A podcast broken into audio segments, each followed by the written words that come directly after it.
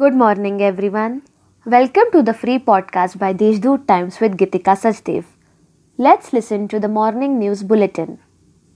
The Nasik Wildlife Department has chosen the option of bird ringing project which is expected to start in the month of December. The decision is aimed at boosting tourism including mapping the air routes of birds arriving in Nandur Madhyameshwar and there are signs that the research is gaining momentum. Bird ringing or bird banding is the attachment of a small individually numbered metal or plastic tag to the leg or wing of a wild bird to enable individual identification. This helps in keeping track of the movements of the bird and its life history. With adherence to the safety rules and social distancing guidelines, devotees have started flocking the historic Gondeshwar temple in Sinnar Tehsil early in the morning to witness a phenomenon when the rays of the sun fall directly on the shivling of the temple, which is an architectural wonder. Since this visual delight can be witnessed in the second week of September, devotees get this opportunity every morning for 20 minutes.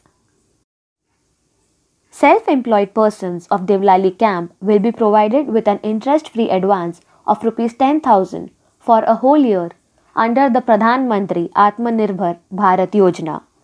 This pandemic has created financial issues for everyone. As a result, this interest free money will provide a boost to the business of self employed persons.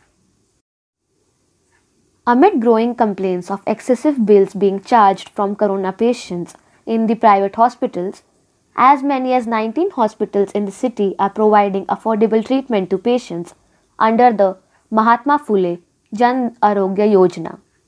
The district administration has claimed that the patients are getting the benefits of this scheme in the hospitals adopted for the treatment of COVID 19. Till Monday, the number of patients cured and discharged has crossed 64,900 mark with the recovery rate touching 91% in Nasik city and 88% in the district. While with the addition of 1057 fresh cases, the total COVID count in the district has reached 23,888. That's all for today's main news. For more, subscribe to deshdoot.com. Stay home, stay safe.